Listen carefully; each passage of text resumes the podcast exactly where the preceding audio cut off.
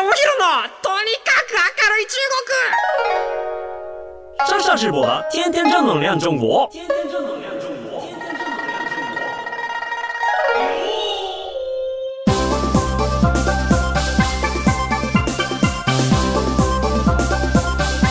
中国。上下面ですね、大家好，我是上下直播。皆さんこんにちは。中国ビリビリナンバーワン日本人インフルエンサー、コンテンツプロデューサーの山下智博です。日本放送ポッドキャストステーション、山下智博のとにかく明るい中国。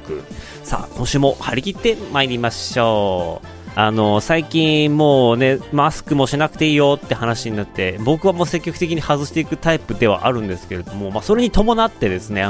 出張ですかね、もう非常に増えてきまして、僕すごいなんかこっち東京に住んでる方、本州に住んでる方って言った方がいいのかな、にはなかなか理解できない感覚なのかもしれないですけれども、本当に新幹線に乗り慣れてないんですよ。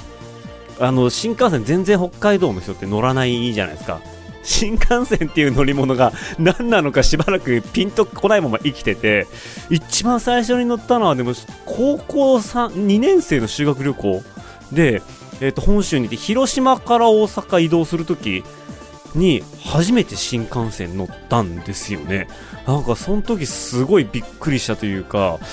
特殊な乗り物に乗ってる感が凄まじくて、でその後また結局あれなんですよね、大阪の大学に行くは行くんですけれども、まあ、東京行こうと思ったら夜中に出発する深夜バスで行くわけですよ。お金がないので深夜バスで、5800円トイレなしの、4列シートみたいなやつに、夜の何時だあれ、9時とか10時ぐらいに乗って、朝6時に体バッキバキの状態に新宿南口に放り出されるっていう、ね、なんかそういうような生活をしていたので乗らないわけですよ。そこでもやっぱり新幹線なんてそんなブルジョワなものはね。ほんでその後はまた北海道に4年間帰るわけですよ。乗らないわけですよね。でその後中国に行くわけですね。中国に行くとそこで高速鉄道みたいなものに、乗るわけで、どちらかというと僕は新幹線よりも中国の高速鉄道に乗ってる回数の方が多いんですよね。でやっぱりこう日本にこの3年前に帰ってきてからっていうのも、まあ、割とコロナ禍っていうのもあって、あんまりこう外にも行かなかったっていうのもあって、もう新幹線乗ってる回数が非常に少なくてですね、乗り慣れてないんですよ本当に。でなんか切符の出し方もいまいちよくわからなかったりしますし、そこでまあもちろん問題も起こるわけですよ。でこの間ね、大阪に、新幹線で出張行ってきたんですけれども、いやびっくりしました。もう久しぶりになんか怒りが込み上げてくる事件が起こりましてですね、何かっていうと、いや僕新幹線の降りるときに切符ねえやと、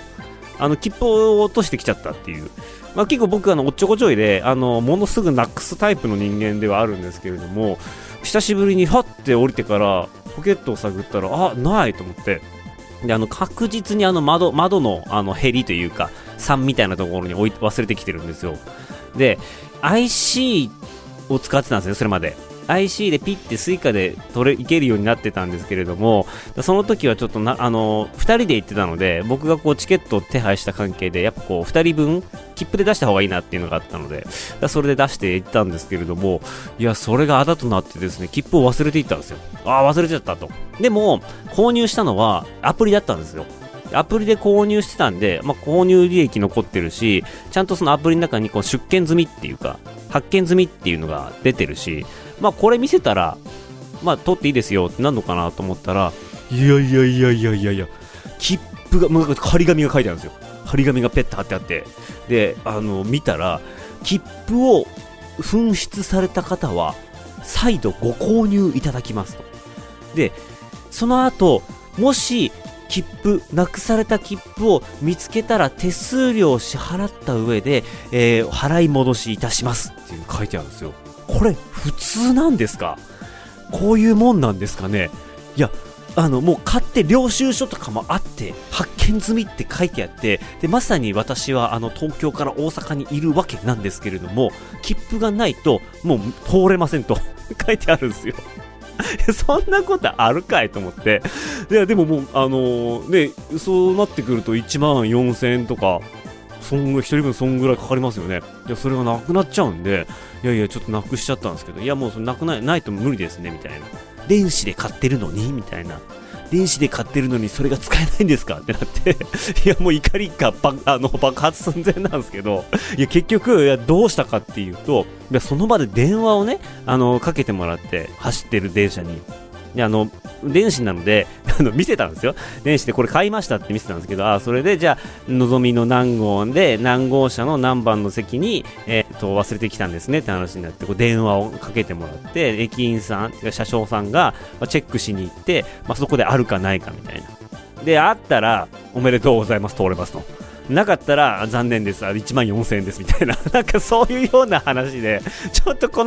このデジタルなんとかしてくれよっていう風に僕はすごく当時思いました。で張り紙が貼ってあったっていうことは、多分同じようなやつがたくさんいるんだろうなって思うんですよ。これはねちょっとね新幹線さんねこれね変えてほしいですね。やっぱ新幹線に普段乗ってない不慣れな僕としてはですね、罠なわけですよ。もう切符なくなってもなんとかなんだろうって、電子で買ってるからなんとかなんだろうって思ってたら、いやそんなことはなかったと。でそうなってくると航空券ですね、飛行機に乗るときにピッて QR コードをスキャンしてね、でフィャーって出てくるレシートに何の意味があるんだろうって本当に逆に思ってくるわけですよね。全日空とか 2,3 枚もらうんですよねあれね。なんかわけのわからないレシートとなんか座席表のなんか案内みたいなやつ、携帯見りゃ全部わかるやつが容赦なく紙を 2,3 枚渡されて、最終的にこれ使うのかなと思ったら一切使わないみたいな、 QR ピッてスキャンしてくださいって終わるみたいななんかもうそこの飛行機と新幹線のなんか乗り方の違いというか、紙に対する重さが全然違うなっていう、ただの愚痴です。すいません。皆さんもねお手回り品には気をつけてください。というわけでですね、今回の話題はですね、いやすごいんですよ。すごいんですよ、中国で。とあるものがすごい話題になってます。すずめの戸締まり。新海誠監督のすずめの戸締まりについて今日はお話をさせていただきたいなと思います。はい。昨年ですね、日本で公開されまして、で、日本でも話題になりましたけれども、日本的には、新海誠作品だなっていう感じで、やっぱり君の名はの時のような爆発的なね、なんかヒットっていうところまでは、いかなかったっていう印象があるんですけれども、時を超えてですね、2023年4月に、中国で公開されまして、いやいやすごいんですよ。1ヶ月経たないうちにもう2000万人動員していまして、で、この2000万人が見たっていう数字が、どれだけすごいかっていうと、日本で公開126日で1000万人だったものが、もう1ヶ月経たずして2000万人も中国で見に来ていますと。で、すでに、7億元の収益がありまして、日本円に換算すると、もうこれ130億円とかっていうのを、もう一瞬で塗り替えたんですよね。で、この、数字どれだけすごいかっていうと、今までの日本映画の最高記録、中国における日本映画の最高記録って、皆さんなんだかご存知ですかね。君の名はなんですよ。これも新海監督なんですけれども、それが 5.75 億元。で、これでも100億円超えて、いや、すげえなっていう話になって、話題になって、これがずっと1位だったんですよ。中国のヒット作とかになると、これがまた1個桁が変わってきたりとかするんで、中国国内のヒットっていうところには及ばないんですけど、日本の映画としては、もう堂々の1位の記録塗り替えっていうのがありまして、でちなみに3位は2015年のドラえもん。で、これも、だいたい100億円ぐらい。の、収益があって、その次がですね、千と千尋。基本的に日本映画は全部、アニメなんですけれども、そういうような、数字がポンと出ていますと。で、その数字がやっぱ非常にすげえなっていうことで、中国でも話題になってます。日本でも話題になってます。今日はですね、なぜすずめの戸締まりがここまで人気になったかみたいなところの、インサイトをちょっと紹介していきたいなというふうに思っています。そういえばですね、どんどんジブリ作品っていうのも中国で公開されていって、その度にポスターが美しい、かっこいいって話題になったりして、日本の皆さんの耳にも目にも届いているのかもしれないですけれども、今度はね、ラピュタも、デジタルリマスター版が中国で映画館で公開されるみたいです。で、さらにですね、コナンもですね、劇場版コナンも公開されましたし、4月20日にはスラムダンク、劇場版スラムダンクですね、これも、日本ではもうすでに放映されましたけれども、それがこう中国でも公開されると、雰囲気としては非常にこう日本の映画、アニメ映画がどんどん中国で公開されていって、でこれはなんか今までとはちょっと違う流れっていうのが来ているなっていうのがこう中国ウォッチャーとしては感じるわけです。このなんか違うなっていうのはやっぱりこうね、以前もこの番組でお話皆さんにしているんですけれども、中国って海外映画の輸入本数、公開本数っていうのが決まっていまして、で基本的に、映画館で放送される映画の、8割ぐらいはもう国産映画なんですよ。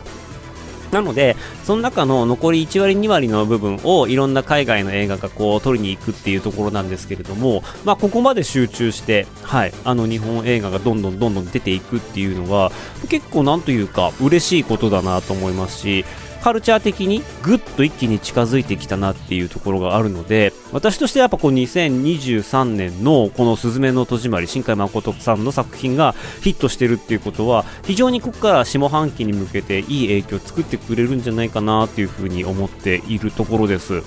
でいくつか中国語の記事とか漁ってたんですけれども、ヒットを支える中での、ほんわかテックっていうのがありまして、これはちょっと僕皆さんに紹介したいなと思ったので、ちょっと新海作品とは直接すげえ関係があるかっていったらそうでもないんですけれども、中国の方の、映画鑑賞の仕組みっていうところですね、なんかそこがちょっと面白かったので紹介します。タオピャオピャオっていうタオバオっていう、アリババグループがやっている、チケットサービスなんですけれども、ここに、最近ですね、一起看っていう一緒に見るサービスっていうのがついたんですよね。で、これは何かというとですね、利用者っていうのが、アプリ通じてチケットを買って、それをLINE ギフトみたいな感じで友達にプレゼントできると。で、メッセージを入れて相手を誘うことができますと。でしかも中国の場合は、街の規模とかによって映画館の料金変わってくるんですけれども、安いとこだと本当に500円ぐらいで見れたりする映画館もありますし、上海とかになるとそれがやっぱりもうちょっと2倍ぐらいになってくるのかな、1000円でも1000円いかないぐらいでチケット買えたりするので、やっぱこうカップルデートの定番が映画っていうこともあり、だから若い世代に告白アイテムみたいな感じで結構人気になっているみたいです。でこれをですね使うことで、このお誘いをオファー出して、いいよと映画一緒に行きませんかっていうオファーを出して、メッセージ付きでオファー出して、いいよってなると決済が始まるんですけれども、このいいよっていう風になった時に、映画鑑賞ができるだけじゃなくて、プラットフォームがですね、要は成立のギフトというかちょっとしたプレゼントを送ってくれるんですよ。一緒に見るっていうのがあると2人ともお得になるみたいなシステムがあるので、要はこう1人で見に行くよりもこう声をかけて2人で見に行った方がお得になりますっていうことがある、そういうインセンティブが働くので、声かける言い訳にもなるみたいな、そんな感じで、行くとですね、一緒に見るとお誘いの成功率が54%、高い数字になって、でこのうち 60% はいわゆるこう0年代以降生まれの人たちの利用者だったらしいです。0年代ですよ。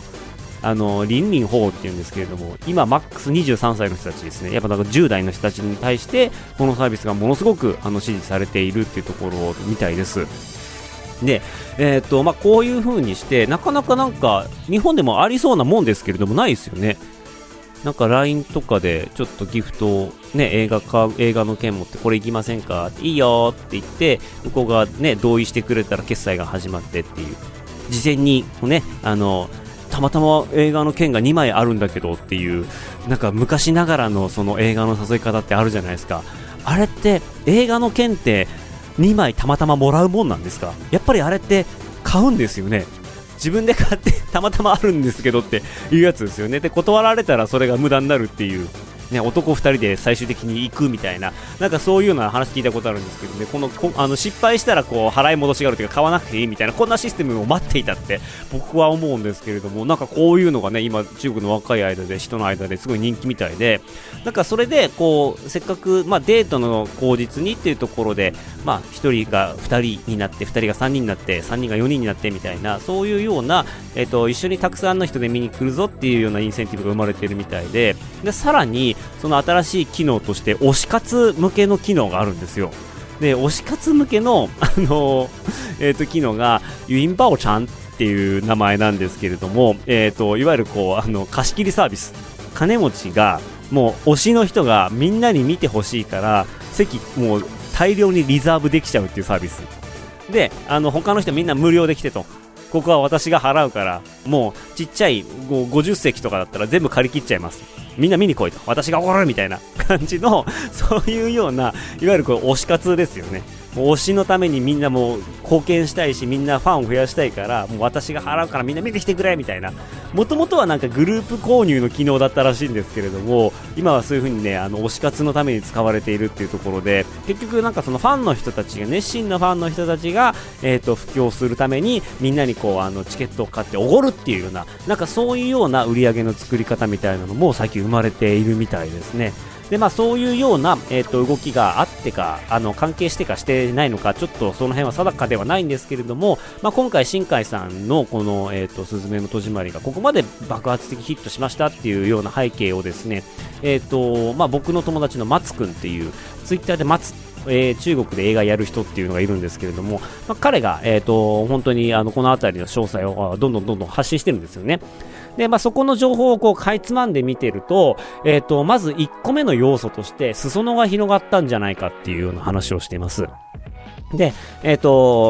国の映画の、そういえばこう視聴層だったりとか、売り上げのデータとかが見れるような、そういうようなサイトっていうかアプリがあるんですけれども、そのアプリで、前回の君の名はと今回のすずめの戸締まりが何が違うかっていうデータを見比べてみると、面白いデータが出てきて、で、これがですね、3級都市とか4級都市、要はその中国の地方都市でも、日本のこのすずめの戸締まりが見られるようになった。それゆえに、見てくれる人の絶対数が増えたと。いわゆるこう都会向けの本当にこう上海とか北京とか広州とかっていう大きいような街で日本のカルチャーっていうのを受け入れられる傾向にあったんですけれども、そこのコミュニティを超えて地方にしっかり根ざすような、マーケティングが今回できていて、しっかりその辺の人たちっていうのが見に来ているっていうデータが出ているみたいです。で、この裏を紐解いていくとですね、2つ要因がありまして、1個は配給会社のロードピクチャーっていうところがあるんですけれども、ここの会社が、新海さんはもう若い人はほっといても来てくれるだろうというところで、子供たち中心の試写会をたくさん企画したらしいんですよ。で、子供たちにこの新海さんの作品を見てもらって、でその後親と一緒に来てもらうみたいな、そういうようなリピーターを作っていったりとか、今まで触れてこなかった人たちにたくさん見てもらって話題作りをしていったと。で、2つ目の要因がその話題作りでそうなんですけれども、 SNS のトレンドにうまく載せたっていうところなんですよね。で、新海誠さんのこのすずめの戸締まりっていうものに関連するコンテンツを作ると、どうやら数字がもらえるぞと、トラフィックがもらえるぞと。で、話題性があるからいろんな人が見に来るだけではなく、プラットフォームがその動画をどんどん関連動画としていろいろ教えてくれると。で、いや僕のとこにもすずめの戸締まりの関連の動画作ればバズりやすいですよみたいな、なんかそういうような案内が公式から来たぐらい、やっぱりこう公式もそこの SNS っていうんですかね、社会現象に乗っていくのが SNS のスタイルなんですけれども、完全にこう乗る前から盛り上がるぞっていう、もういわゆるこう祭り確定状態っていうところまで、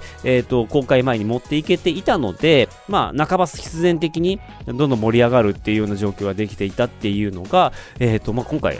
まず一つ目の裾野が広がった理由ですね。これはね、一重にこう、配給会社の力っていうところと、新海さんが今までこう、もうコンスタントにしっかりヒット作を中国に向けて発信してきたっていうようなところに、おける信頼性みたいなものが非常に強いんじゃないかなっていうところがあります。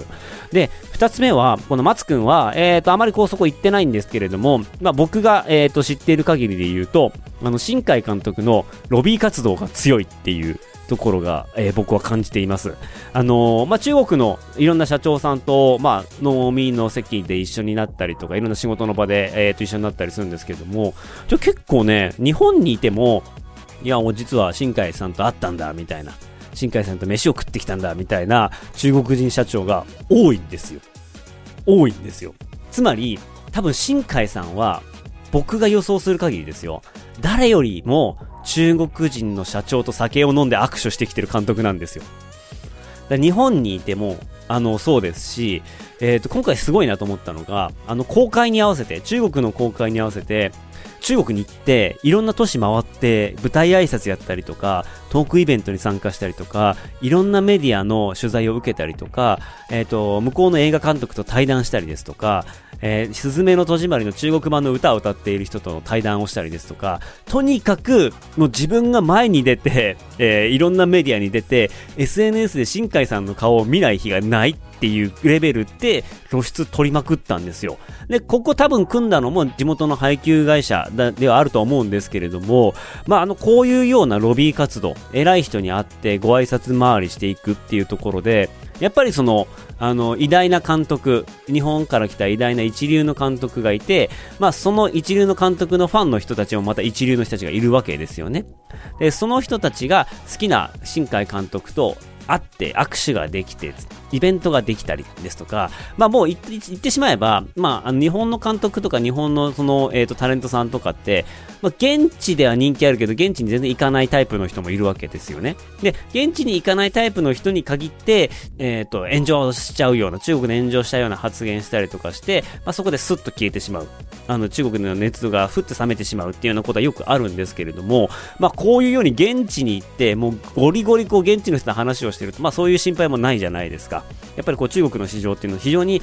重視している監督なので、そういう意味も込めて、中国の人からしてもなんかズーチレンっていうんですけれども、もうこっち側の人だと、我々の仲間の新海さんはっていうところもあって、非常に仲間認定を受けるとどんどん上昇気流に乗っていけるっていうのが中国の特徴なんですよね。なのでもう新海さんは完全にもうそういう一流の人たちだったりとか、会社の企業の社長さんだったりとか、そういう人たちにどんどんネットワークが本人しっかりケアして作っているので、もうあとはいい作品さえ作ればどんどん上昇気流に乗っていってみんな進めてくれるっていう、そういうようなもう完全にいい流れに乗ったっていうところが僕は今回のすずめの戸締まりのヒットっていうのを後押ししていて、でさらにすごいのがやっぱりこのコロナ禍明けてですね、一番最初に行った超有名監督っていうところ、ここが多分一番強くて、他の監督がまだまだ行けていない中で、中国行きました、中国の皆さんありがとうって言って、そこで相思相愛の関係が生まれるっていうところに対してものすごく歓迎ムードが生まれたっていう一種のシンボル、ある意味では政治的に利用されているっていう見方がするかもしれないんですけれども、そういう意味で新海さんが自分も行って、でそこでしっかり自分の顔を出して、皆さんありがとうって言ってくれているっていうことがやっぱここの人気を支えてるんじゃないかなっていうふうに思っています。でちなみにもう一個3つ目なんですけれども、日本側の制作会社がすごいっていうのもあります。で意外と知られてないんですけれども、制作会社、これストーリーっていう会社なんですけれども、日本のここの会社自体が割と中国市場を重視している会社です。で中国で爆裂ヒットした君の名はの、プロデュースも制作会社もここのストーリーという会社でしたし、この会社がですね、東人街3っていう、中国の春節映画ですね、妻夫木さんとか、長澤まさみさんとかも出てた中国映画の日本側の制作とかもやっていたりとかするので、そういう意味では中国とものすごく親和性の高い会社なんですよね。でここのプロデューサーさんが川村元気さんで、川村さんも非常に敏腕でものすごく賢い方で、中国に向けての、何をやっていくかっていうことはかなり早い段階から目をつけてやっていたので、やっぱりその資源だったりとかどういう人と関わると良いかみたいなところの、それが会社としてのノウハウがしっかり溜まっていて、人脈がしっかり溜まっているっていうところがあって、良質な人脈と良質な資源がもうすでに手元にあるっていうところがあるので、やっぱもうここ積み上げてきた制作会社の、ストーリーの強さっていうのもすごいあるかなっていうふうに思っています。で同時期にですね、これ今スラムダンクの公開になるんですけれども、じゃあこの今のムーブメントが新海さん自体がすごいのか、日本のアニメがすごいのかっていうところの答え合わせがスラムダンクの、がどれぐらいこう興行収入伸びていくかっていうところで答え合わせができていくかなというふうに思っています。まあ、スラムダンクも非常に、中国の今の30代、40代の人たちにとってはものすごく伝説的な映画ですし、まあ、我々と同じように、幼少期見ていたので、まあ、かなりのヒットがもう予想されるだろうなというふうに思っています。で、ただ僕の感覚としては、やっぱこう、井上先生は別に中国に行ったりとかは多分しないと思うので、そこの部分、新海さんとの違いがどう出てくるかなと。で、僕は結構そのロビー活動というか中国に向けて実際に足を運んだりとか SNS 自分で発信したりとか、顔出したりどんどんもう自分をこう出していくっていうところの、掛け算がですね、今回のヒットを生んだと思っているので、スラムダンクは変な話、そういう意味で言うと作品で評価されていくところですね。僕は2億円ぐらい、だいたい40億円ぐらいいいかなーっていうふうに思っていて、さすがに君の名はとか、すずめの戸締まりレベルの100億円超えるっていうことはちょっとないんじゃないかなというふうに僕は予想しています。はい、ちょっとこれまた答え合わせをしたいなというふうに思っています。もうここでね、予想がね大きく外れるそうようだったらもう土下座ですね、ここはねさせていただきますので、まあ僕は22億円ぐらいでちょっとそこで止まるんじゃないかなっていうふうに思っています。はい、まあ、このあたりですね、もっとちょっと中国の映画情報を知りたいよっていうところがありましたら、ツイッターで松くんをフォローするといいかなというふうに思っています。はい、というわけでですね、本日はまあ、新海監督がね、中国でどれだけすごいか、何をやってこんなにヒットしたのかっていう話を僕の知り得る限りでお話しさせていただきました。いかがだったでしょうか。